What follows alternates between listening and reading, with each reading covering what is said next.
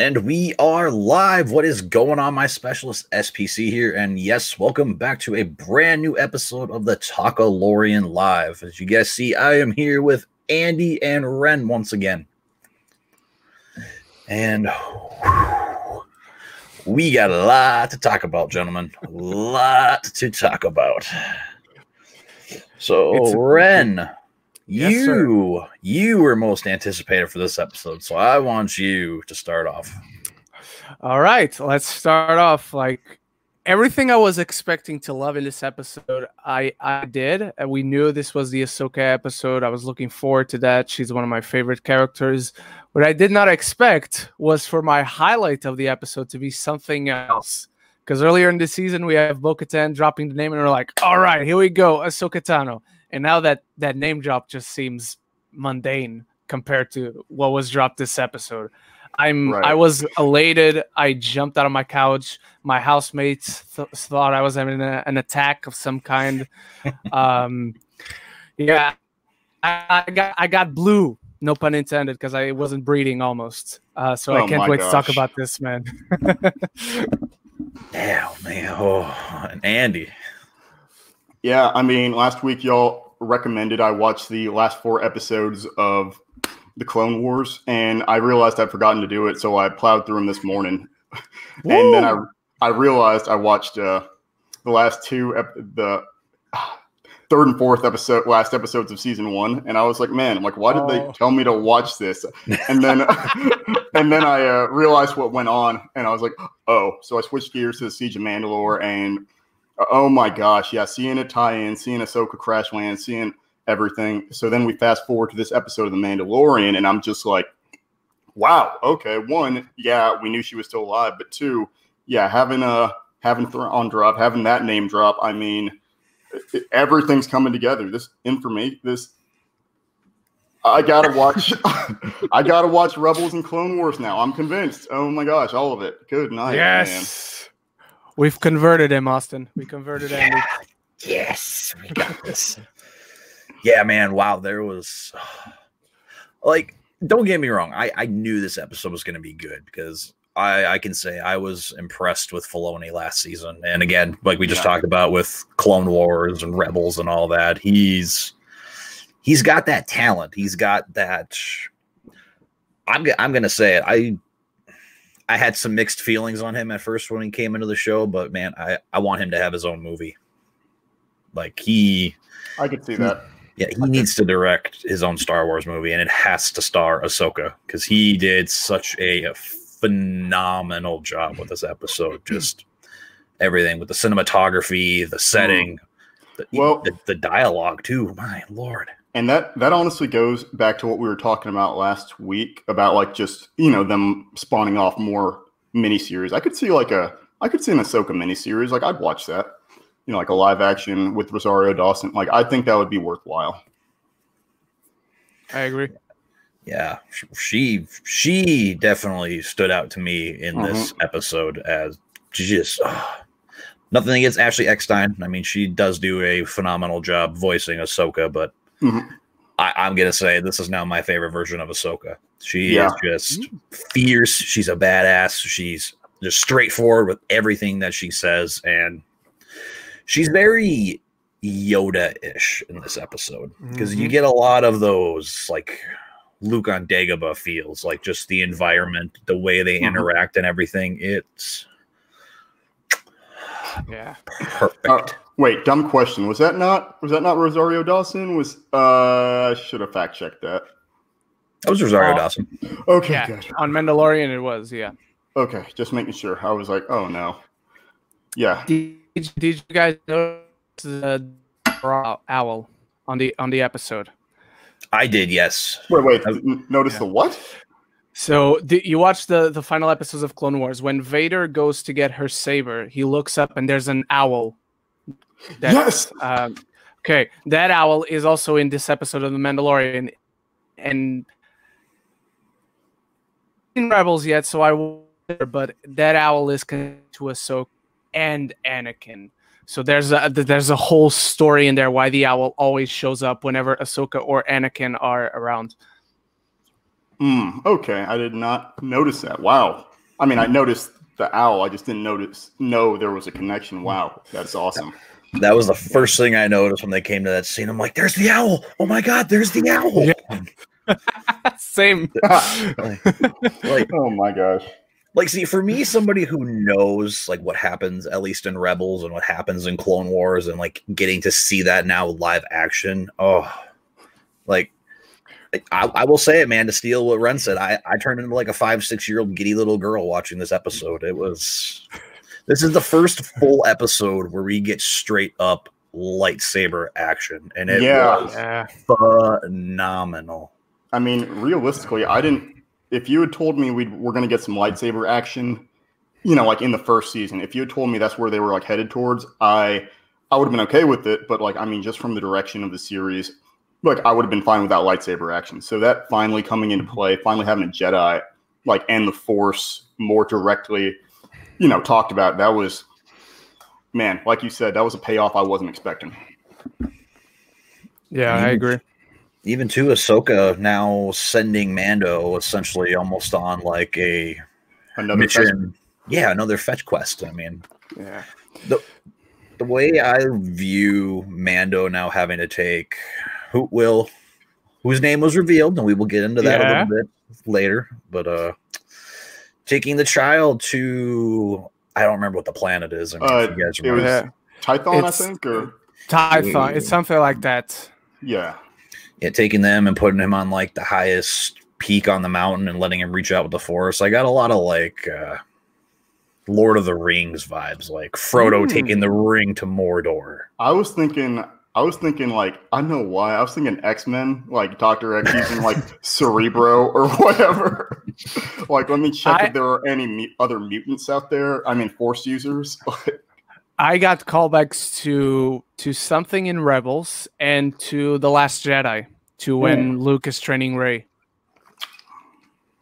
yeah, yeah. I mean, because you go into the fact that he's saying, "I've never felt you know something like this with Rey," you know, but also. Exactly. uh I mean, that's also just Anakin's storyline as well. You know, is that they don't want to make, you know, they don't want to up his rank because he's too emotional. So Yeah, and I I love that. I love that Ahsoka is so traumatized. That's oh no, I'm not training that kid. That's for sure.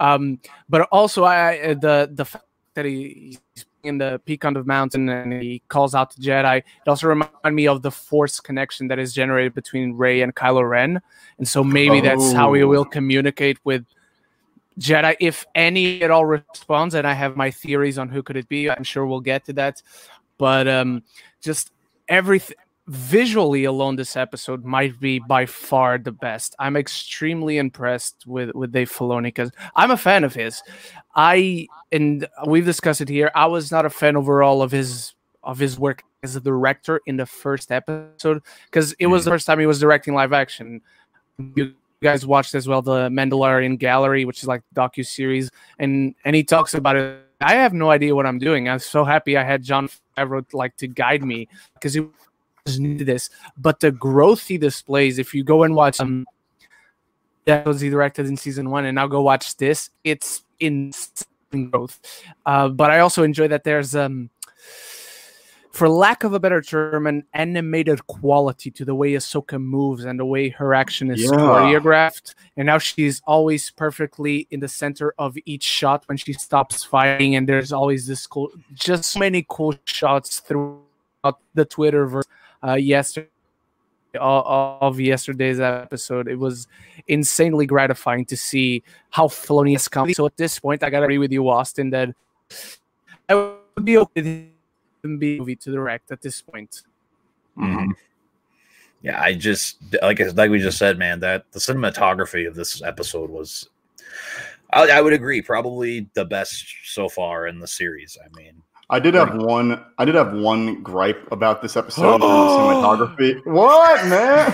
uh, my, my my my only main gripe is like how dark it was. You know what I mean? I mean, like, don't get me wrong. Like, dark, murky, like is good, especially for everything going on. But it just felt like hard to see sometimes. I don't know if like that's my eye, but like you know to pick up on some of it. The fight scenes, the action was like incredibly well done, right? But just some of the scenes, especially in the opening, with how dark it was, like it was hard to make out some things for me.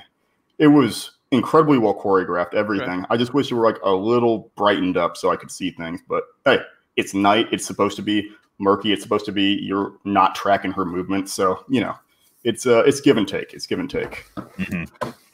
I got a lot of horror movie vibes from that opening.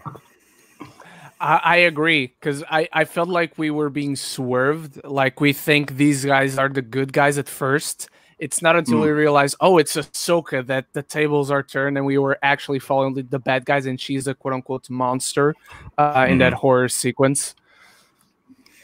I mean, that's, that's Oh, this one thing this sh- this one thing this show's done good, man, is the horror sequences, like quote yes. unquote, if we can say. Well, I mean, that's why when we were talking about, you know, when we talk about season one, that's why I liked, uh, I think it's episode six, you know, chapter six so much is uh, when he's taking out his old crew. He's just like yes. trucking through them. He's he's the movie monster. It's awesome, and he's still he's still lethal. He hasn't let up on that. So, yeah, those horror movie sequences or cross genre sequences are always a treat. Speaking of that, man, this this did not have that western feel to me. This had more of a straight up like samurai feel to it. The entire yes, episode. Yeah. Yes. It was it was oozing with Kurosawa vibes. I, I yeah. thought I thought specifically of Seven Samurai and uh, Rashomon, which funny enough, The Last Jedi is always is also very influenced by. Well, I mean, that's and that's important that they do that. We've you know because Lucas's like predominant genre influences, right, for Star Wars were samurai films and westerns. So I mean, we have like some of our we have our little like quick draw scene with Mando and uh you know the yeah Michael Biehn Yeah. yeah. Yes. Kyle so, Reese. But, but yeah, exactly. So, I I thought I heard that voice somewhere else before. I kept listening. I'm like, who is that? And then they got to the end credits. I'm like, Michael Biehn. And I went back and I watched the scene you were just talking about with their little standoff. I'm like, okay, okay. And even too, like we were just talking about the the standoff between Mando and Michael Biehn. I guess I don't remember what his character's name is. Lang. Yeah. Lang and then Ahsoka and the magistrate. Magistrate. I'm never going to remember that. I got you. Yeah, thank you, thank you. But I liked how with Ahsoka and her, it was like a samurai standoff, and then you yeah. go to Mando, and it's just Western. So you get both sides just melded together, and it was like I keep saying, man, just I also I also really enjoy getting to see a pure Beskar staff, like a pure Beskar weapon against a yes. lightsaber. That was so beautiful to see someone who does not have a lightsaber be able to finally like fend one off. You know, like that's just mm-hmm. such a cool thought. It's like anytime you see a Jedi, it's like, oh well, you need another lightsaber, you know. But man, that was that was so nice. And you know who that was? The actress I only find found out after watching the episode and doing the review, but that's Bruce Lee's granddaughter. What? Yeah. wow. Rock and roll. I was shocked. what? I know. That was my reaction exactly. Gosh, that's freaking yeah, they're they're going hard with this. I mean, you talk about that, you talk about voice actors stepping into roles, you talk about them tying in directly, not even like tangentially, but tying in directly to Rebels and Clone Wars. I mean, this episode was a I know it was like an we crossed the Rubicon. You know, it felt like just a lot kicked into gear in this episode. It's what I've been like looking for in the series, just like up till now, you know. Yeah, yeah. agree more, man. I love this show so much more now.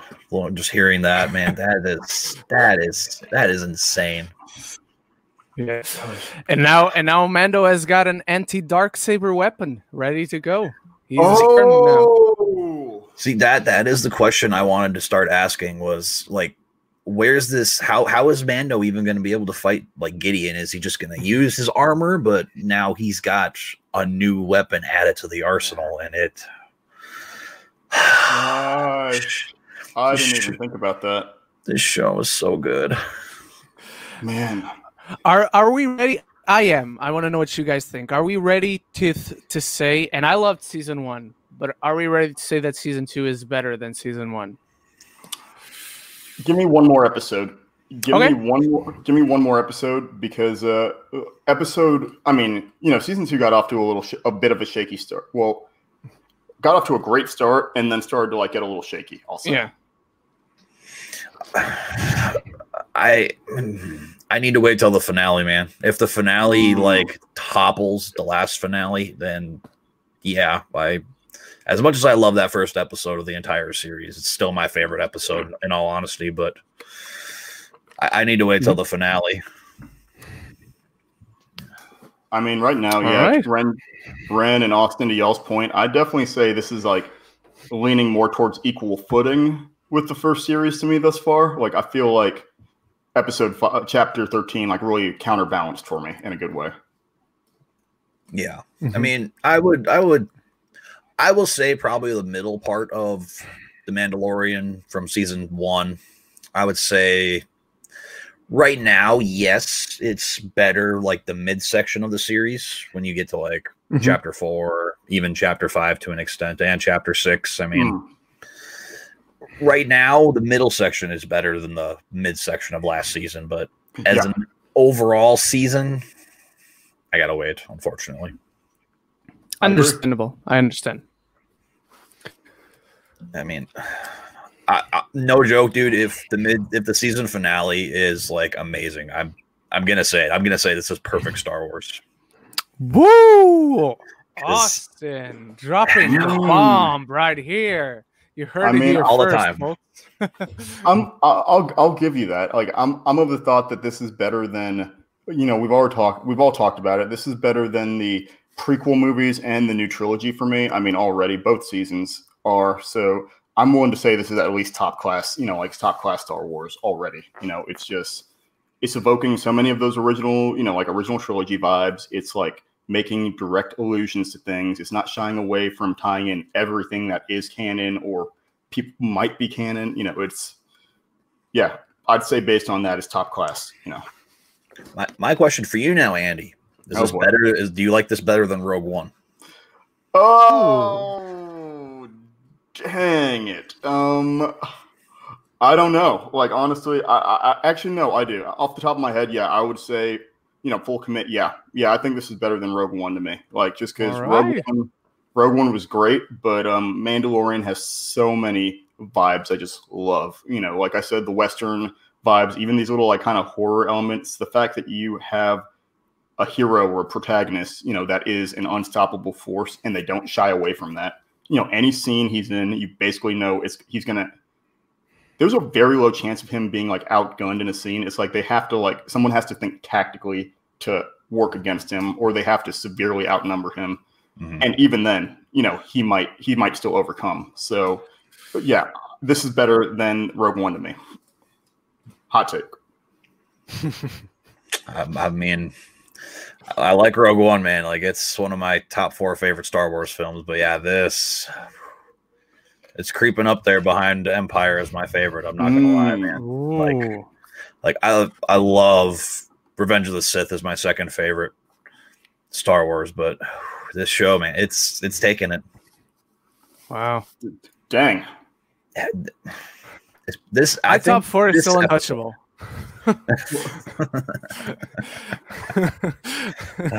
it, it's yeah, I guess. Unfortunately, man, that one's like number eight on my ranking. Unfortunately, oh. I okay. I'm gonna say this. This this Mhm. was this is like past Austin like hot take. Oh boy. okay. Episode four was like for me the worst Star Wars film because it was just it used to be so slow, but Oh, Now- man. yeah, I know, I know. But now I've gotten older, and you know I've become a, a lot more attached to Star Wars, and you know I've dug deep and I've watched and learned a lot more, and I I had a new love for it, and I'm even gonna willingly say it too. Rogue One definitely helped me really enjoy that film way more than I ever have. Huh. Hmm. But I can I can see that, you know, because it bridges the gap between Yeah. you know, like what leads to episode four. It bridges the gap to what leads to the resistance, you know, like having an actual chance or the rebellion having a chance. So I mean, I, I give you that hundred percent. Yeah, I I don't like- that too. Yeah, I don't like putting it that low on the list, but even like Solo, man, I, I loved Solo. That movie was so much fun. But I, it's, I um, really enjoyed Solo too. That was It's- really fun. it's um, I had to put it down at number nine, unfortunately. I mean, Really? yeah, I mean, To me, the original trilogy is still up there for me. Like they're they're the holy trinity. They're untouchable. Return of the Jedi is still the best one. I know in popular opinion. Hot take right here for myself. Um, but uh, th- those three are are like they're one movie for me. They're untouchable. And after that, Hmm. it's Return of the Jedi. It's um sorry, The Last Jedi, and then Force Awakens. But Mandalorian is climbing up there like as a whole story. yeah, man, I this show, man, and like I said, it's it's almost perfect. Like, Yeah. I need to see that ending. I need to see how he does with against Gideon. I mean, Or if we're or if we're even getting that showdown this season. You know what I mean? Giancarlo, um, he teased it. He teased we're going to get a, a big, big duel. Um, and I gotta ask you guys, because like, I know we still aren't talking about that name drop, and you know how much I want to talk about it. But mhm. if this was just the Ahsoka episode, which is already a big highlight in itself, but now we have three episodes left.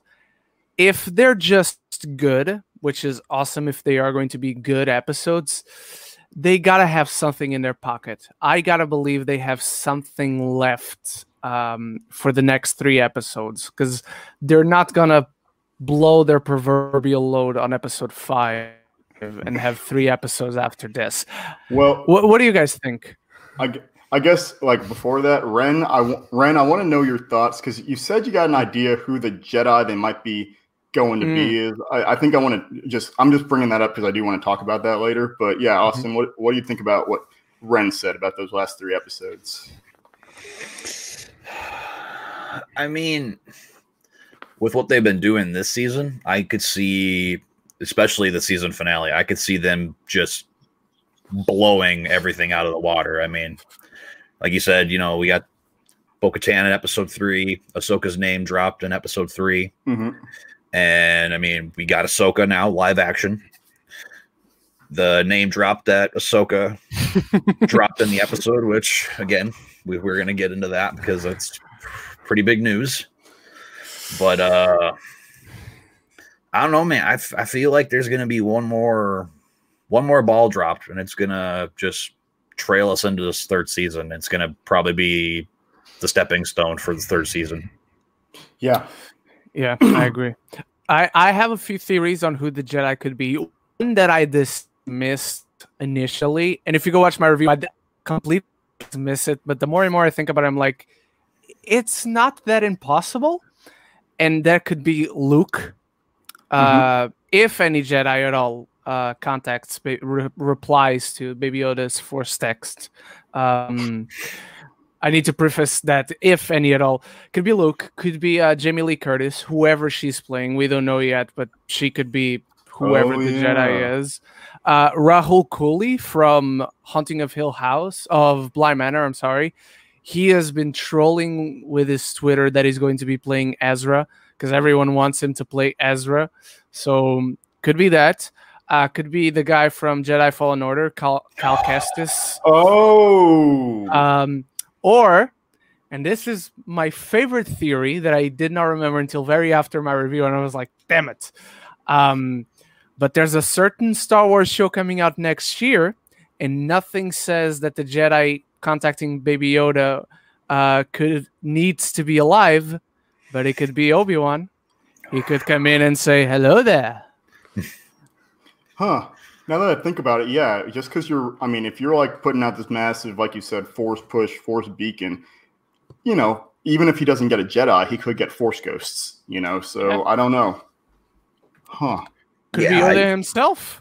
Yeah, I I never I never even thought about like Force Ghosts. Like I was with you, man. Like watching your review, I'm I'm sitting there. I'm like, well, as of now, it's very open that Cal's. We don't know what's happening with Cal, and I know every, yeah everybody's been talking about Ezra. I mean, again, I know I know what happens in that last episode of the Rebel show, but I mean that's that's still wide open. I mean, it's it's the toss of a coin, man. It could be anybody.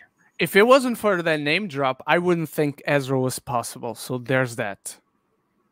I mean, anything's once again. I need to watch Rebels and Clone Wars just because of how I didn't realize how heavily it was going to tie into this season.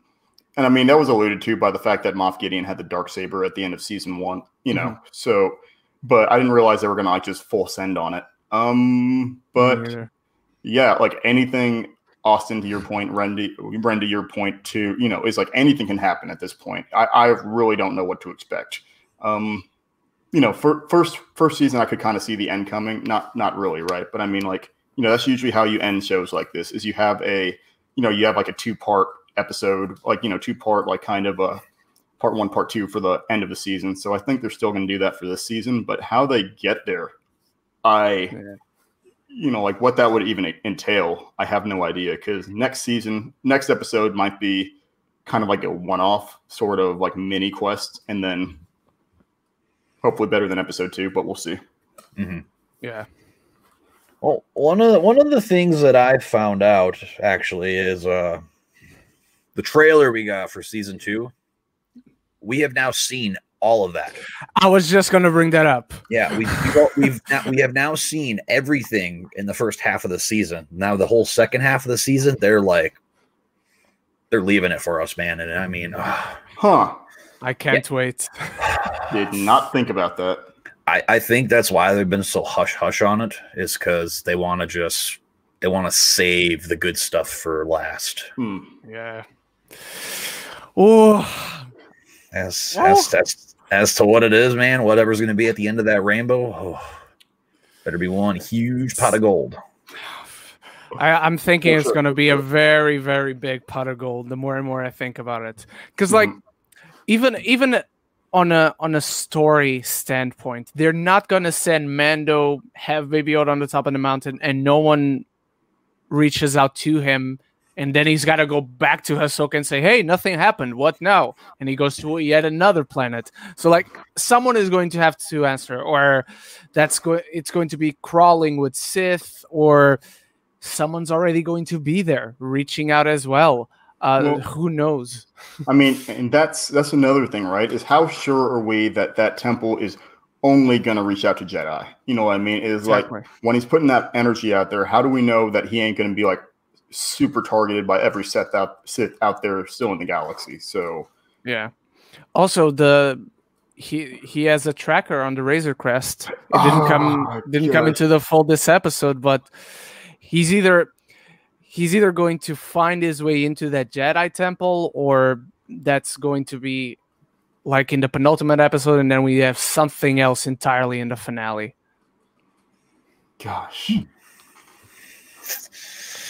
I mean, I'm I'm guessing like the end of season, you know, this season then would be him meeting that Jedi. You know, is like what this is either him meeting this Jedi or something or some other fetch quest coming up. I mean, like you said, that Moff Gideon showdown is like 99% going to happen. Um, yeah. But we also haven't seen what Moff Gideon's doing with his like death droids or death troopers or whatnot. So, yeah. See, I I would like a full episode dedicated to Moff Gideon because we haven't gotten really much from him this season. All we've really gotten from him was that hologram call with the mm-hmm. guys in the ship. Yeah. And the ending of last episode, of the previous episode, I guess, with the mm-hmm. death troopers or whatever we're going to call them, the Mando troopers, as I'm still theorizing. Yeah. I am, I am still curious if, you know what? I just lost my train of thought. oh, man. That old age, Andy.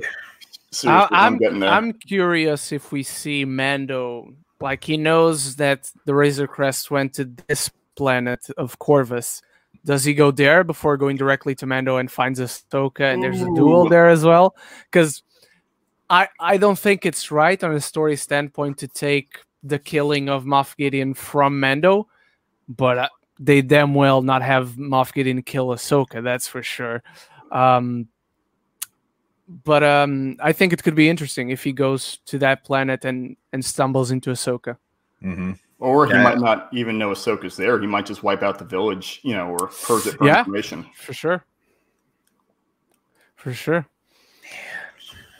Speaking of Moff Gideon, throughout the set uh, in this episode, then there's the part where they team up and Mando goes in and uh, Ahsoka goes in. I'm sorry, and she has that that plate of Beskar, and she's like, "Your, your, your bounty hunter failed," and then she says, um, she says something about the magistrate's master, and I was watching it with my housemate, and she was like, "Oh, who is her master? Is she a Sith?" And I'm like, "No, no, it's not that way. It's Moff Gideon. Of course, it's Moff Gideon. She works for the Empire. It's it's Moff Gideon. It has to be Moff Gideon." Little did I know. Yeah, I mean, I, I I'm gonna say this, Ren. I know as much as you want to talk about. I want to save that for last because it's it's Okay. so huge, man. I mean, but uh, the other big thing that happened in this episode, you guys, we we got the backstory of Baby Yoda.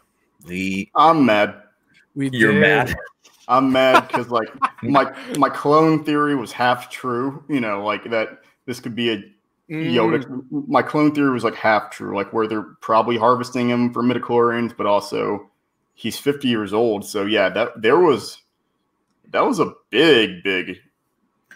Yeah, man. I mean, we we now know what his true name is, and I'm mixed on it, man. I mean, it's, it's gonna be so hard not to call him Baby Yoda or even just call him the child, but we now know Baby Yoda's name is Grogu. Grogu. I want to know where they came up with that name, man. I'm also I'm so the burst of blood cell, but coming up to that. I'm so con- I'm so also confused by the fact that there is like a big. I mean, he was trained, you know, like you said, like they were saying by Jedi's, like in Jedi Temple for years, and now his powers are suppressed. So I'm curious, like what his mental state is at, or his developmental state. If he's actually like childlike, maybe he's just acting childlike. Was his development stunted? Is he like you know just slower maturity? You know, like there's so many more questions I have now because him and him and Ahsoka had dialogue. You know, they were talking. So Even though we unfortunately Yeah. couldn't understand it, but yeah, no, they understood each other very well. mhm. Yeah, I I like the name. I think it's a really cute ma- name. Now, I'm I'm I'm probably gonna end up still calling him Baby Yoda from time to time, uh, Oh, yeah. but I, I like the name, and and I don't think it's it's a thing that they're like dictating on us to call him Grogu from now on and nothing else. Um, you know, but um.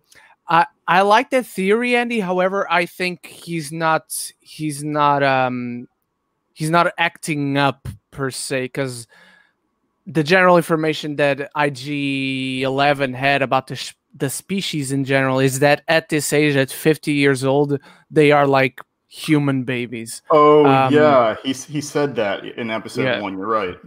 That's the only reason why I still think he's a baby. But it, I'm curious now because he was raised there at the high of the Republic, so he is already being raised there as he was like a fetus, basically in in comparison. Um, but also, who are his parents? Because as far as we know, Yoda was the only one in Coruscant. Yaddle exists, I guess. She's in Phantom Menace, but she's not in anything else. But now that now that we know his backstory, where he was when he was there, is he actually a direct offspring of Yoda? Is he literally Baby Yoda, even though he now has a name? Mm-hmm. Yeah, I guess he could still be a clone. Never mind, my theory's back on. Let's go. Swerve.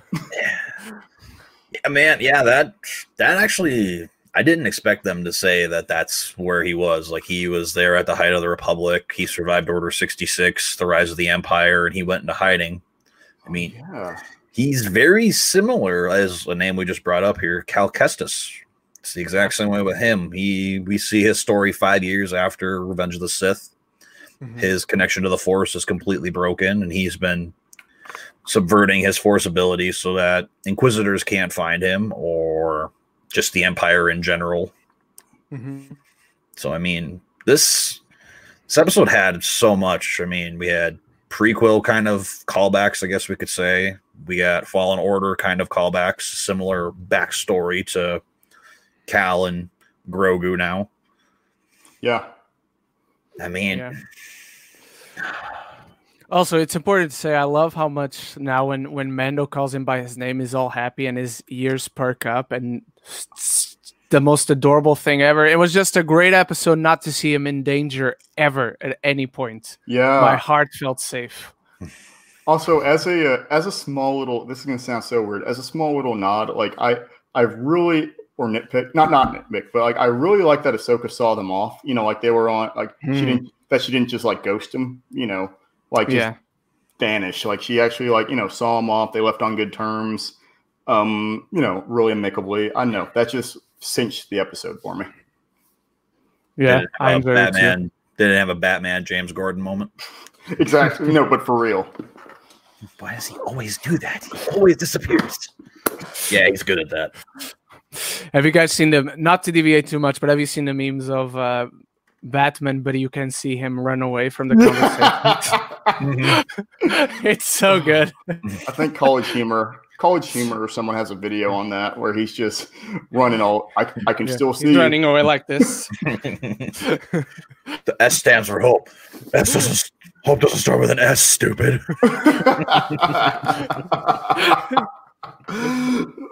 That's good. College humor, man.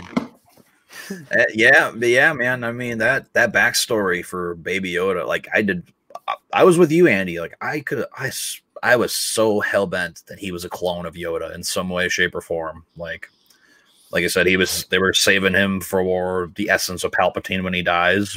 He could become more powerful again. Uh, just, I mean, still, fingers crossed, man. Hopefully, our our theory's still going. Yeah, we'll see.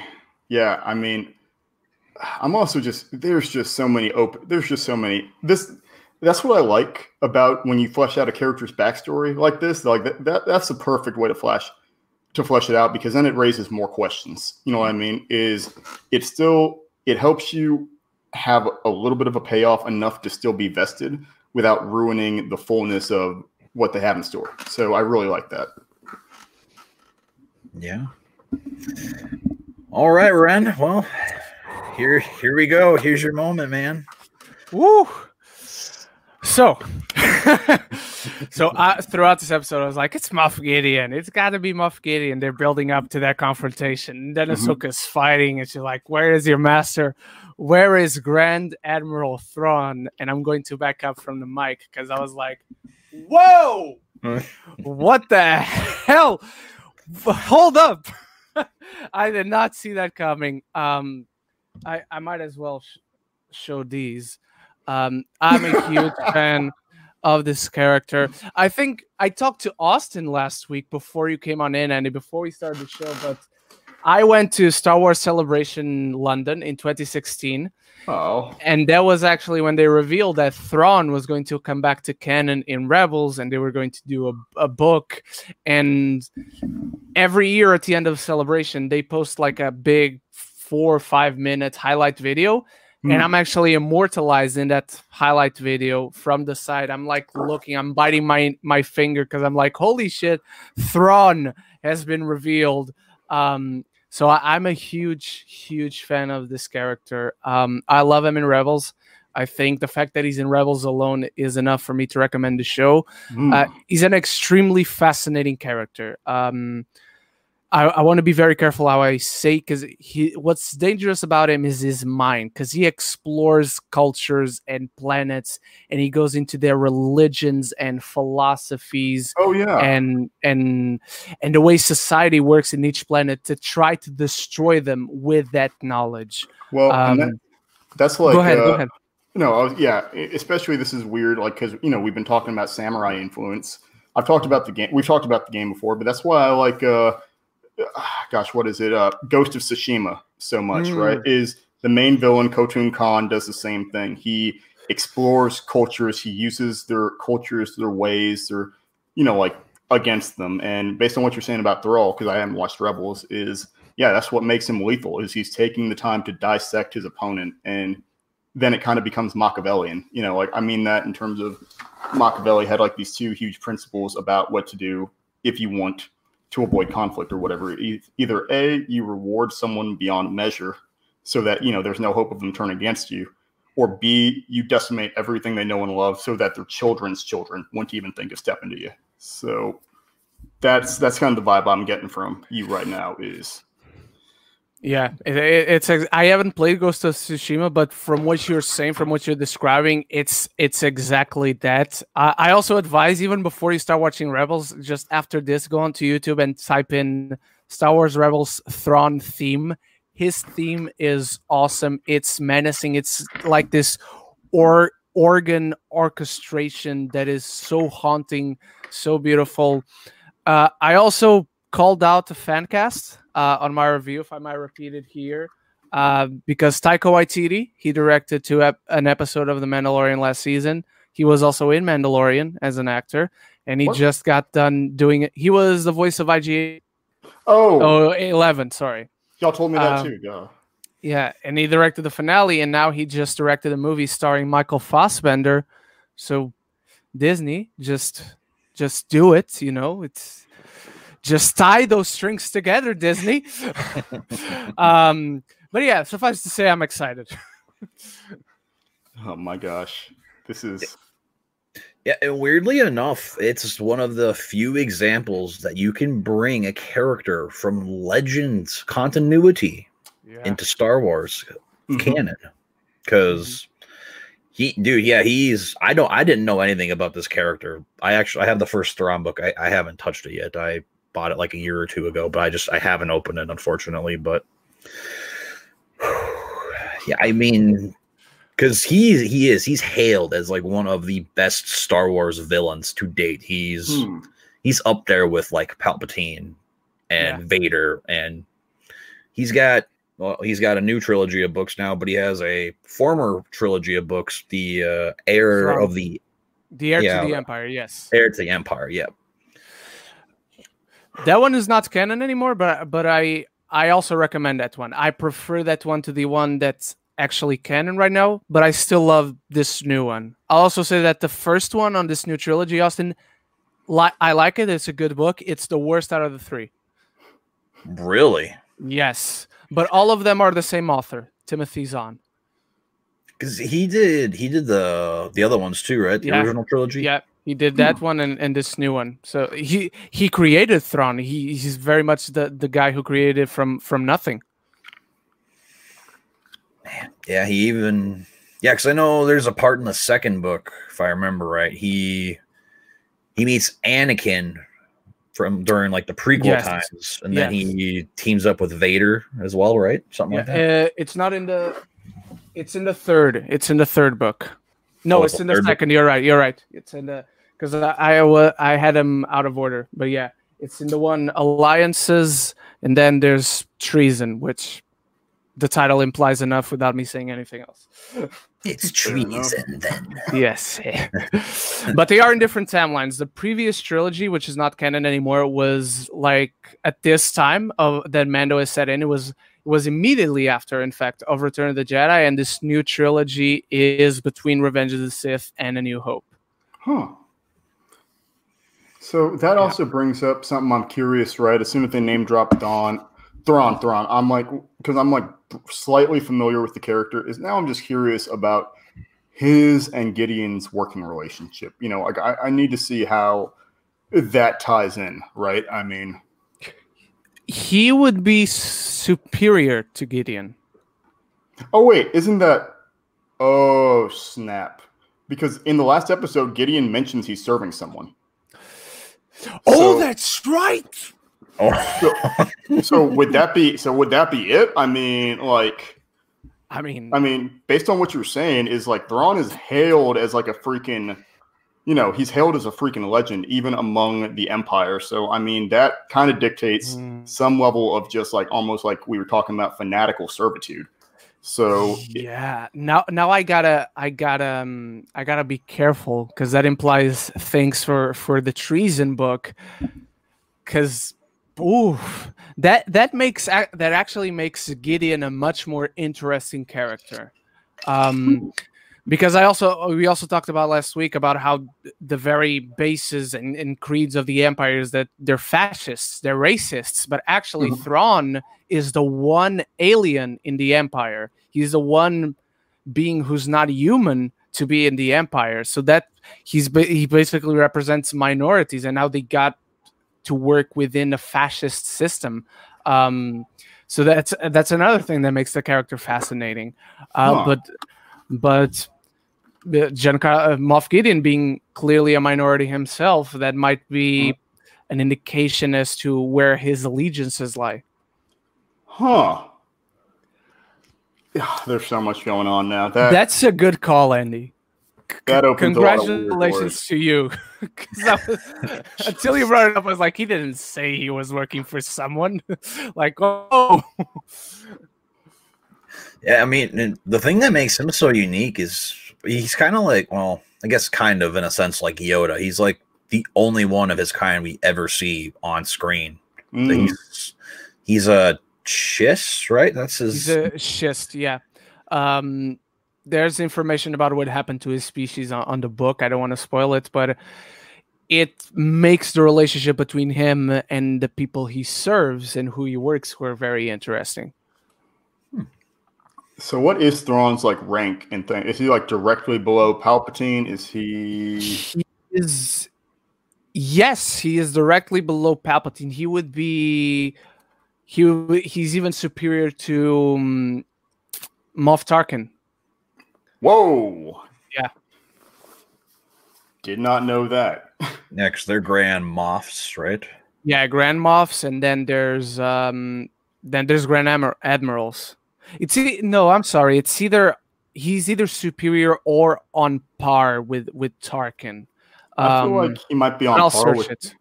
I feel like he might be on par with Tarkin because Vader and Tarkin talk directly to Palpatine, right? So I mean, yes. But also in the in the in the um, the books he also res- repo- responds only to the emperor. He's the only person he has to Oh. call back to. Fair Yeah, enough. Because I know I know seasons three and four he plays a pretty big role in Rebels, right? yes he's the main villain in seasons 3 and 4 which is which is curious. After you because after you see the season 2 finale you're like oh my god what who's coming up next? And then you have the reveal Thrawn in, in season 3 Yeah, he's just from what I hear, he's supposed to be like one of the best characters, and I'd love to get to like know more about him because he just sounds so interesting. Well, and based on that, I feel like Thrawn might not be in this season, or if he is, it might be a brief illusion. Like based on how BA he is, he might be a bigger threat in like you know season three, or I don't know something like that. Because Moff Gideon is still a focal point antagonist, so I don't know mm-hmm. where Thrawn fits into things. But the fact that he's name dropped is either way, you know, it sets the tone for where the rest of the series is going, or rest of the season is going. Oh, and even like uh, I know Ren, he's talked about it not only just with us, but he's talked about it with his pal Zach from Zach Pope channel. He's talked about this impending uh, Rebels sequel show, and I don't know if this is going to also help get that started. Are we going to be getting that turned into live action now? Now that you've been able to prove that animated can come to live action, so now is are we going to do it again with an entire series? Huh? Mhm. Yeah. I at the time I thought it was an either or, but I don't see why it has to be that. Um because there, there was a lot of talk of even before the season started of with Ahsoka coming, like our other rebels characters coming. Mm. And I I don't wa- I didn't want to see certain characters in Mandalorian. I didn't want to see the fate, let's say, of certain characters before seeing the supposed Rebels sequel. Because without saying too much, Rebels is open ended. Like this, the show ends in a very open ended way. Like there's a goal, and the show ends. Um, and so I, I'm very curious now to see how Ahsoka got to a certain from a certain point in Rebels now, especially given events of the series finale itself, um, which are which are actually show technically in the in the holiday special that just came out. Um, Which I, I was watching, I'm like, is this canon? And I I hope it's not. Um, But we're sure. We're like sure it's not canon, right? Because it it can't be. It can't be. it's Lego. It can't be. Um, but um, Um, I lost my train of thought. Okay, I got it. But I, I'm curious now to see. No, no worries. But I'm curious now to see the Rebels, uh, the Rebels sequel before we start bringing full throttle everything into the Mandalorian. Mm-hmm. Yeah, that's fair. I, I could see like a Rebel sequel happening probably what between uh seasons two and three of The Mandalorian Mhm. because we don't have like a date or timeline on season three, do we? They they said it was the the pandemic was not going to delay it. So Oh, for my money, it might come out next October, exactly in a a year from now, less than a year Oh. from now. It's too far, man. I can't wait. Like, like just, just, just waiting for this season now, and even just now, like every episode that comes out, having to wait that week. It's like, I need to know. I need to know what's gonna happen next. I just I just want to know what's going to happen in season three. Like, I mean, I want to see the end of this, but I just need to know where it's going. You know, like I mean the the ending's a big deal, but I just I just need to know what it's segueing into. I just you know because I don't know. Yeah, I I agree with you. Is like just that week between is like killing me, but I think it's just killing me to know how things end and where the future of you know Grogu and Mando lie. Yeah. So, if they kill a baby Yoda, though, we riot. hmm I agree. I agree. Ren will probably cry. I mean, I he was- will. He, he even said it too. I think it was episode two, like when he fell off the speeder or whatever. Oh He- he yeah, was all, Oh my gosh, my heart. I don't like seeing Baby Yoda get hurt. No, it's, it's a it's a very sad thing to see. oh Yeah. gosh. So, uh, so Andy, I've, I've got to ask you this because I'm just very curious. Because I know last, I think it was last episode or the one we did with Sean, but you know, you said you're just kind of more of a casual Star Wars fan. Yeah, yeah. Is is this show possibly changing your mind? Um, honestly, yeah, because it's like I mentioned that, you know, like when I was watching the uh, trying to watch the last four episodes of Clone Wars, the the reason why I didn't like switch immediately, like you know, because I like started to like figure out, like I started to figure out early on, I was watching the wrong episodes, like the last four of season one, but because I was just kind of captivated, you know, I was like watching it and I was just like feeling myself, I was enjoying it. And then I kind of like snapped out of it. Was like, oh wait, this isn't the Siege of Mandalore, right? So you know, it's definitely one of those things that's making me enjoy the lore, the world building. I didn't even know what the dark saber was before this started, so I'm just like putting on my tinfoil hat, reading through all the all the pages and tangential pages of Wikipedia possible. You know, it's like, yeah, this is this is shifting my gears. I'll be honest. Cool, cool. I like I like to hear that. I'm glad we can convert. Yes. Uh, by the way, I was able to find it, and Grand Admiral is the highest rank in the Galactic Empire. There you So not only is not only is Thrawn the only minority in there, he got the highest rank possible. Mm. Man, that definitely that definitely shows you how he can raise up in the empire. Yep. Yeah.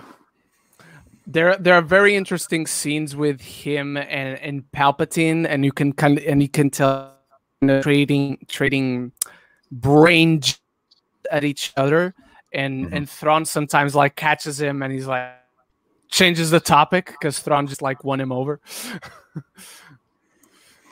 But I mean that that also plays into like you know like the the empire not being big on minorities and such, right? Is that Yeah. that's why it feels all the more to me like they're harvesting Grogu or Baby Yoda, you know, for midichlorians, right? Because Palpatine using like a alien body, you know, as his uh, you know, like transferring his soul to a bot to a non-human body wouldn't make much sense to me in the scheme of his beliefs and his uh whatever you want to call it, principles. I don't know. So I'm still going with that theory is uh midichlorian harvesting. yeah. So now I I remember I talked to you guys about this when we were just talking about the Mandalorian on my other podcast, but do you guys still think that now with what they're doing in this season, they're trying to build that Filoni verse I brought up before? Oh. Because I mean, like I said, you know, we got we got Bo Katan, we've gotten Ahsoka, and now we, as of now, might be getting Thrawn. I mean, Mhm. obviously, you know, Filoni brought Thrawn into canon with Mhm. his appearance in Rebels. So, I mean, do you think him and Favreau are going to be working on this a new series together, or like you said, building this new world for us? I think there's a good possibility for that because I think Dave Filoni is a a powerful, powerful creative force, Hmm. but I also think he's humble enough to accept that. Okay, I'm not ready to like be a showrunner alone uh, in terms of live action, and his experience so far with Jon Favreau has been his has been paying its dues. Uh, so I don't think why I don't I see no reason why he should drop that collaboration. No, and I'm sure, especially since it's Disney, Marvel, whatever you want to call it, I'm sure those conversations are already being had. You know what I mean? About either a Filoni verse or a billion spin-offs, probably some we're not even thinking of because they already said they're doing, you know, the Rebels tie-in, they're doing Obi-Wan still in the pipeline. I'm sure that Filoni verse, I'm probably like 75%. I'd say 75% sure that that's going to happen at some point, you know, because Yeah. The dude got a final season of Clone Wars. You know, that in and of itself is a big deal. So now that he's helping with the Mandalorian and brought Ahsoka and Thrawn into play, I feel and Bo Katan, like that's gotta that's gotta be happening. I Yeah. can, I mean, I wouldn't complain because I know that kind of sadly getting into like a little bit of the politics of Star Wars, but like Mhm. everybody wants him to be, you know, the new president of Lucasfilm. For for me, it would be a very dumb decision to do that because Hmm. I will say this. Him in a creative role is going to be way more beneficial to Lucasfilm than putting him at a desk and just just being there and being like, okay, make make me this now. Like I mean, such a creative mind. I mean, he was able to add to two of the biggest parts of Star Wars. He Mhm. brought us the Clone Wars show, which is the most important part of the prequel trilogy. I'm, I'm going to say that, besides Anakin, but whatever. and I mean, Rebels. I mean, everything that he did in both of them shows. And like you just said, Andy, you know, they gave him a, another season of Clone Wars set yeah. how many years after it originally ended. But Yeah. I mean, not also- to mention, sorry, but not to mention another show because the Bad Batch is coming next year. Oh yeah, I forgot about that. I was reading on that earlier. That is true. That is true. But for me, it I'm just gonna throw this out there. If he were to become president of Lucasfilm, Favreau needs to take his place. Because right now, Mm. for me, Filoni and Favreau are like Vader and the Emperor. Like they're just they're just this perfect blend together, man. I I love how they have been doing everything in this show so far, and even again, like we talked about the four final four episodes, the Siege of Mandalore arc with Ahsoka's story, I guess as a Padawan kind of ending. Yeah, Now seeing her in Rebels, which Andy, we're not going to spoil that for you, but seeing her come back in there and how she's evolved over the years, and now seeing her again in another time jump through five years after I'm assuming maybe the end of Rebels. Yeah, because Rebels ends. I want to say one years, one year, maybe even less before A New Hope. Okay. Yeah, because I guess because even my other question to both of you guys is why do you think this episode was called the Jedi? Because Yeah, Ahsoka, Ahsoka is not a Jedi anymore. I I think there's two reasons. One reason is maybe to keep it simple for everyone and not get into semantics, because a lot of casual fans watch this show. Um, this we've talked about how this show attracts a four quadrant um, audience. Um, so I think like just to keep it simple, yeah, she's a Jedi, she has lightsabers, whatever. The other another possible reason is maybe since the show is the Mandalorian, everything is from his perspective, and so he he went looking for a Jedi. At one point in time, at least, she was uh, a Jedi, and Mando doesn't know her whole story, so he will see her as a Jedi. Even the the people in the village they called her a Jedi. They were like, "Oh, kill the Jedi and." And I'll give you the the spear and whatnot. So th- those are my two theories. How about you, Andy? Do you have any? I would Yeah, I, w- I would agree with that. I would say either A, because even if she doesn't call herself a Jedi, or even if it's only by title, she still very much is a Jedi. You know, she still very much wants for good, serves good, seeks to protect others. You know, so just because she doesn't bear that title or follow those practices to the T, it's kind of like when we went into, you know, Gray Jedi, where it's like complex, you know, like the morality and the she might not be a strict adherent to it, but she still knows about Jedi lore. She still is, you know, on the light side. So I'd still say she is very much a Jedi, personally. And then I guess my next question, because obviously, you know, in the Rise of Skywalker, we we hear her talk to Rey along with all the other Jedi, with Luke, Anakin, Obi Wan, Qui Gon. I mean, Mace. Mace. Mace, yeah. Uh, Uh, we hear uh, a character from Rebels as well, Kanan, Kanan Jarrus. You mentioned that, yeah. Freddie Prinze Jr. Did we, hear, Yeah. we didn't hear Cal in there. Well, Cal's not. No, no, no. We d- we don't hear him. But like, I want to know how does she become one with the Force? Like, like again, is are we gonna get an Ahsoka show? Is it? Are we gonna maybe see this battle between her and Gideon? Maybe Gideon's gonna kill her. Maybe she's been doing some studying or something. Maybe. It's it's it could be that, but also, and I'm just thinking of this now. Th- Talking about the Rebel sequel show, we call it a Rebel sequel as it happens after Rebels. Mhm. But what if it happens after what we just saw this week in The Mandalorian as well? Like, what if Thrawn doesn't come into Mando, but Ahsoka, but the Rebel sequel show is is that she's still in search of of Thrawn, and we go back into animation, but it's after this this very story that we just saw. I suppose now that Andy's gone, we could talk a little bit about it because I mean, Yeah, true. 'cause I mean, seeing the way she is at the end of Rebels, I mean, she like I brought up before, she like a higher being now? Does she? Yeah, she she comes across out of context. Andy won't won't understand the spoiler, so um, she comes across as a grand master. Um, she comes across as a very wise sage. Uh, She doesn't even have the the lightsabers at that point.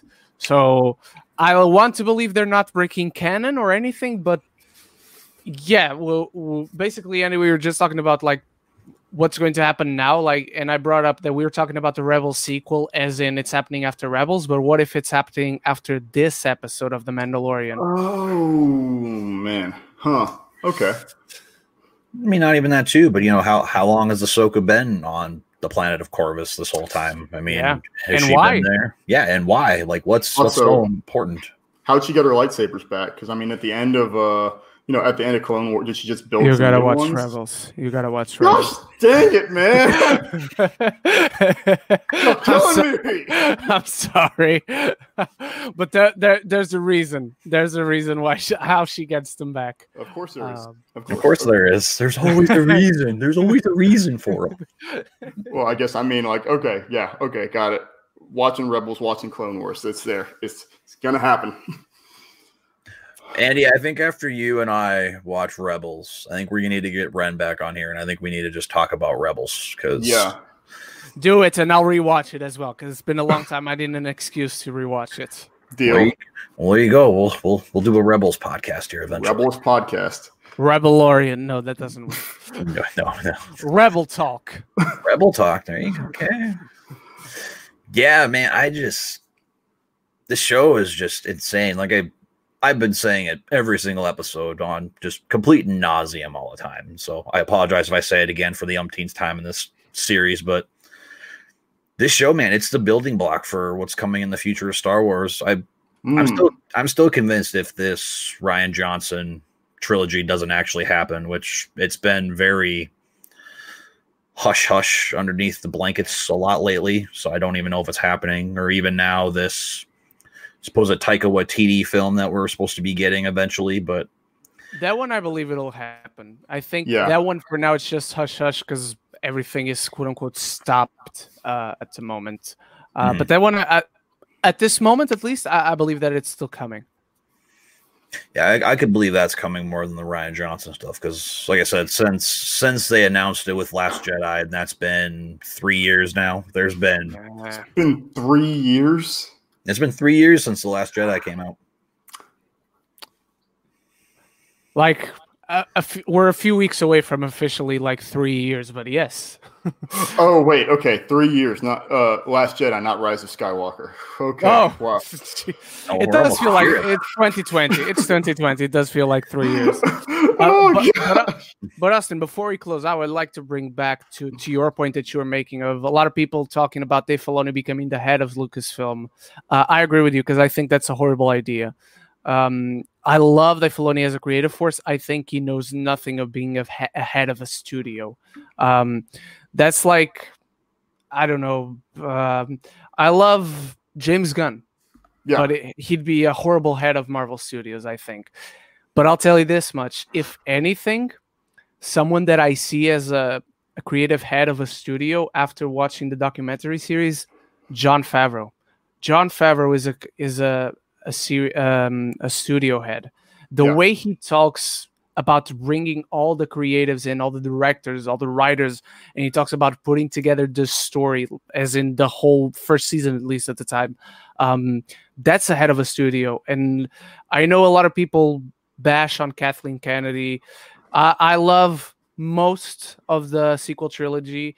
I love Rogue One. I really like Solo. I think she's an incredible, incredible producer. S- Steven Spielberg sh- says she's an incredible producer, so I'll believe Steven Spielberg if you if the internet doesn't mind.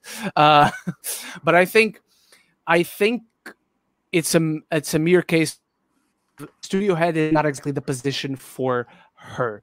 Um, but Hmm. but that's it. But uh, adding to again, adding to the point that you made earlier, if she was to be replaced uh, as a studio head of Lucasfilm, Jon Favreau, Jon Favreau comes across as the right person for that. Mhm. Yeah, he's Um, been proving it.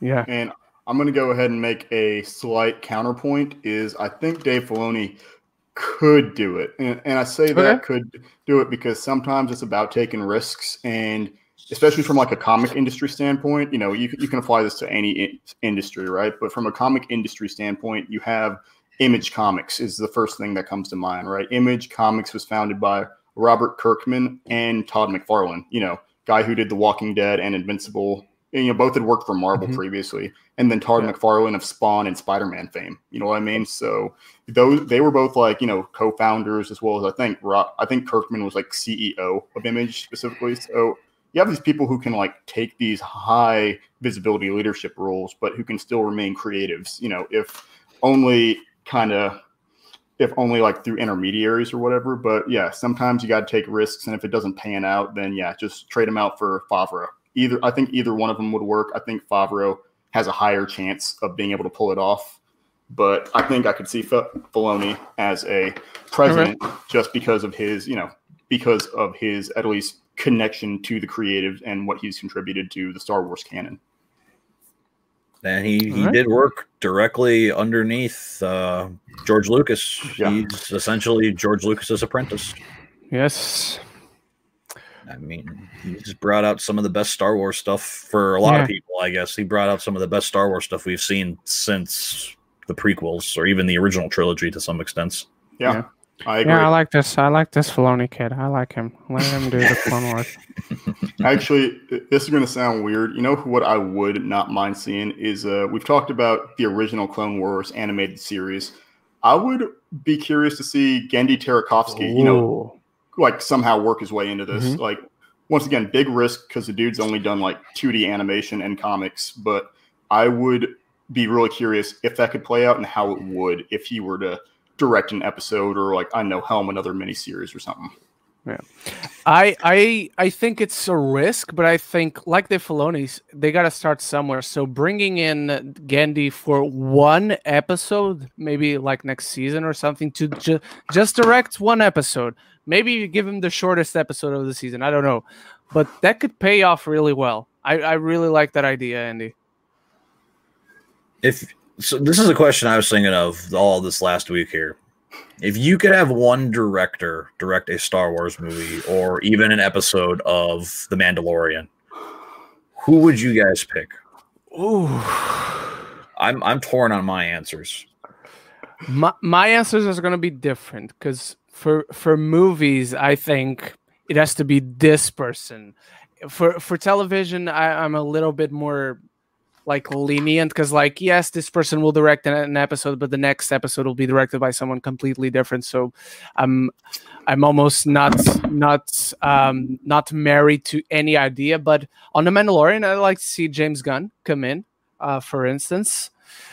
As far as movies are concerned like my favorite directors coming to mind. I don't think they would ever do star wars but with the look of dune right now i i I have to say Denis Villeneuve. Ooh. Ooh. oh yeah, I like I'm liking that. and, and, he's like, that's a sexy choice. Oh yes. yes. I didn't even think of that, man. oh. how, about you, how about you, Andy? Um, I got two. Um, part of me this is such a basic answer. Part of me wants to say Christopher Nolan, um, but oh, like, which is once again basic answer, just because I liked, I loved Interstellar, even though it you know has different themes. But I'm also a little afraid that just with him, he might ground it too much and bring in like a little bit too mm. much, and like also like a little bit too much like speculative sci-fi, you know, into the Star Wars universe that deviates too hard away from its themes. But um, off the top of my head, this is going to sound real weird, but for a animated series, or I mean, for a TV show, animated or live action, I would want to see uh, Shinichiro. Had to look this up. Shinichiro Watanabe, who is the director of Cowboy Bebop. Yes. So he's yeah. working on um on a Blade Runner anime. Yeah, yeah. That so that's part of it. Is uh he did one of the 2049, I think 2049 Blackout or something. He did the Blackout, yeah, the best one so I would be curious to see him because he did that. I think he worked on some Macross stuff. Uh, he did Space Dandy, I think, and Cowboy Bebop, um, and Samurai Champloo. So seeing him, he he did something else, some music anime of some kind that I haven't seen, but I know he worked on it.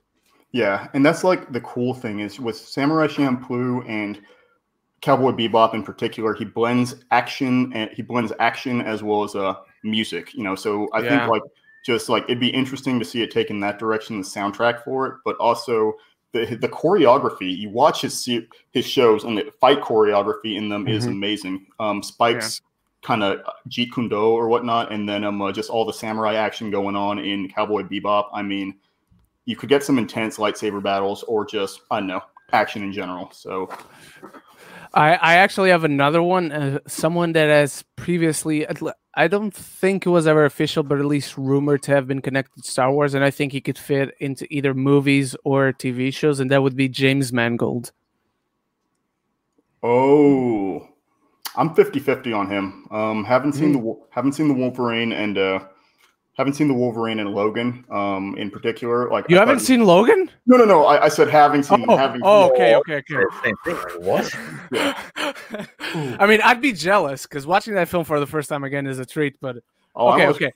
yeah, no, watching that and then watching the Wolverine, the uncut edition. You know, mm. um, watching those give me faith. But watching, I think he did the Grey, right? Did he? No, no, no. That was uh, Joe Carnahan. Never mind. Never mind. Okay, yeah, James Mangold. I could I could work with uh, Austin. What about you, man? Now, I'm, after these answers, I'm really curious what you got to say too. God, I mean, mine are kind of just somewhat basic answers. I'd say one director I want to see come back to Star Wars, man, is Gareth Edwards. I think I think he could direct a beautiful episode of The Mandalorian. If like that's what I'd like to see him do is an episode of Mando. Well, Phil, film wise, depending on what the story would be, I, uh, my two choices. The first one, I I don't think it ever happened, but I'd say Ridley Scott. Oh, just seeing how he's done, you know, the Alien franchise, especially the last two. Those are two very beautiful movies. Yeah. And the second one, I don't honestly my my favorite director of all time, James Cameron. Oh, that's just, good too the way he the way he did Avatar, and I just watched a movie of his here a few weeks ago called uh, The Abyss. So good. It's very good. Just seeing how he can just build well, that tension yeah. for like something so dire. I just I, I feel like he could do it. Yeah, I agree. I agree. I, I didn't mention my my favorite director of all time, who who Andy mentioned, uh, Christopher yep. Nolan, just because it's one of those. Yes, of course, I'd love to see him direct Star Wars, but he'd never do it.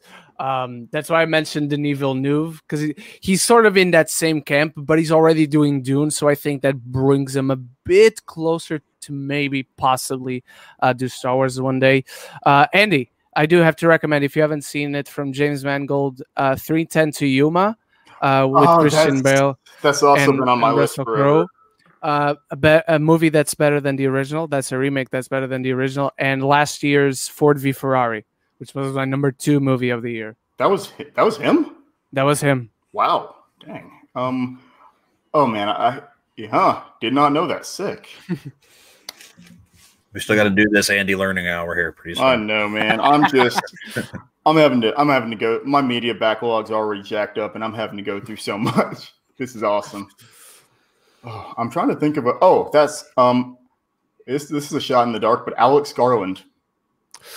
That's a great pick. Like he, like I'm a little iffy on him because some of his characters in some of his movies can come off as a little blandish, you know, like uh. Mm. But at the same time, I still like a lot of their interactions. I like uh I like the shakiness of morality in his movies, and I, you know, like and kind of motivations. And I know I think he would add some slight horror themes to Star Wars universe. That I'd, I'd love to see a horror movie set in the Star Wars universe. Honestly, that sounds weird because I was about to say Ari Aster, which mm. oh yeah, may, no, may, no, exactly, no. exactly. Like, but no, yeah, that that's the thing, right? Is I, I I was about to say that, then I was like, that's that's actually one of the worst ideas I've ever had. That's Austin just now reminded me of, of, the meme that's going around. Right, that's pretty popular right now, which is like the no, no, no, no, no, no, no, no, no. But yeah, I'm I'm gonna say this. I when I first watched Hereditary, man, that oh that I got to the end of that movie and I looked at my buddy. I'm like, that was so stupid.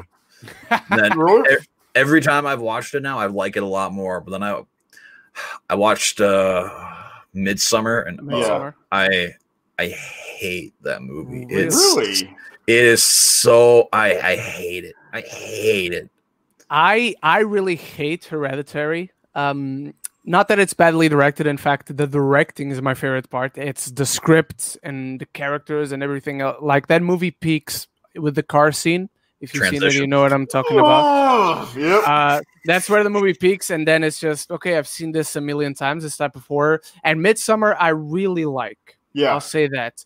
So as far as the directing directing is concerned, I like Ari Aster, but I don't like anything else as far as his creative mind is concerned.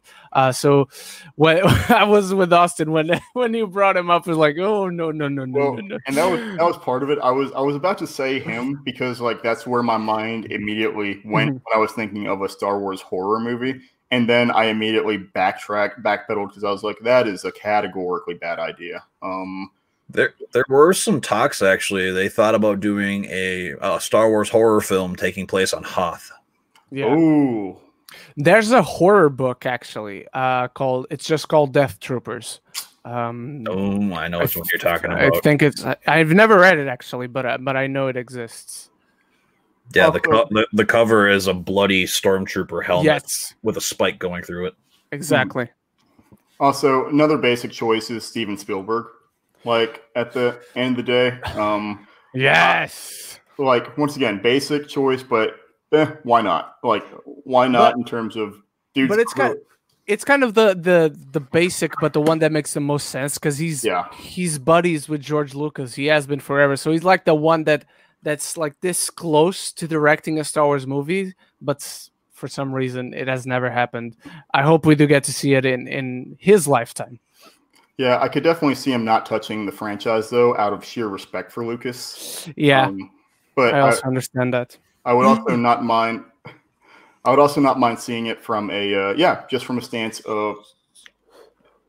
I, I don't know. I, I also random thought. I also just thought of like a Quentin Tarantino Star Wars. that would be amazing.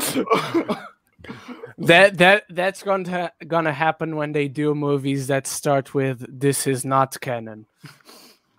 Well, you know, there's all the talks about him doing a Star Trek movie, so you know, like oh, that's over. That's over apparently. Oh, real? Yeah, it's not gonna happen anymore. Dang it, man! I really wanted to see what they did. Me too. Well, you know, to your guys' point uh, with Christopher Nolan and Ren, I think you'll know what I'm talking about here, but uh, I could see him doing a movie of like the world between worlds. I think he could tie that up really well. Mm, yes, yes. That I again, he's so much that director that he's never going to do it. I haven't thought about it, but that's a brilliant choice, uh, Austin. That's that's really, really a good choice. Well, guys, I think we uh, pretty much covered everything. We just got to do the usual, and of course, I want to start with Andy again because I know he. I know he hates doing this. Man, what would you give this episode? 10 out of 10 easily um top of my list number one episode this season i mean good night it just delivered on so much it was one of the best payoffs payoff episodes this in this series it was a crit- critical turning point even out of all 13 chapters i mean yeah 10 out of 10 number one episode in this season so far for me Ren? Uh, this is my favorite episode of the entire show. Uh, I love it to no end. I'm going to give it a 9.8 out of 10, only because I have two gripes, and I admit that they're fanboy, stupid, ridiculous, nitpicky gripes. That there, there's the um, the Leku on Ahsoka on the top of our head are are shorter than they should be. I know that's really stupid, but still, it bothered me. And there's a part of me that loves Michael Biehn so much. Uh, it kind of sucked seeing him as such a disposable character. Uh, again, these are really stupid. I should give it a 10 out of 10, but I, I can't get past them. So forgive me, internet. Actually, I, I do need to backpedal based on that. I might do like 9.8 or 9.9 just because, like I said, the lighting, lighting, that's what I, Mm, the lighting is still one of my gripes. But other than that, once again, that that's kind of subjective because I was watching it on my iPad, so that's not going to be the best display. So Oh, I, Andy. I know, I know, but it's still. But yeah, so once the lighting's still like even like after like reviewing it, like you know, and looking at it, I mean, like just either way, yeah, that's my small grievance. So I'm on the fence. I'll just say ten because critical episode and really good. Um, Austin, I'd say probably like a 9.75. Okay. I'm, I'm I'm with Andy. Like, yeah, there. I, I watched it on my uh my fiance's Kindle, and yeah, it was that opening part was pretty hard to see a lot of things. But other than that, man, I mean, like I said, perfect blend. You get some Western, you get a lot of samurai elements, you get a lot of delving into the Force. You get Grogu's backstory and his name and everything. You get to see him and Mando react more. We get a new weapon of Beskar for Mando, which yes. Cannot wait to see that battle with Moff Gideon. Oh, I cannot wait. And gonna oh, it's gonna be so good. Oh, I can't wait. This, man, I'm not gonna lie to you too, man. This is gonna be sad when this is over because I've been enjoying these little talks every week, getting a nerd out about Mando. Yeah. yeah, Same. we'll just we'll just do something on my channel at some point, and like we'll, we'll nerd out about. There will be stuff to nerd out about, but yeah, doing a doing a, a podcast on each episode has been nice because you get to unpack it each week. Yes. Yeah, it's been Gosh. been so much fun. I agree. And with that being said, you guys, that is going to do it for this episode of the Talkalorian. I, of course, want to thank Ren and Andy for coming back as always, man. And next week, we're going to have some more fun talking about the newest episode of Mando. So, and like always, too, I put Andy and Ren's channels down in the description below. So make sure you guys get on over there if you haven't. Check out their channels, send them that SPC love. And with that being said, make sure you guys hit that like button, subscribe if you haven't already,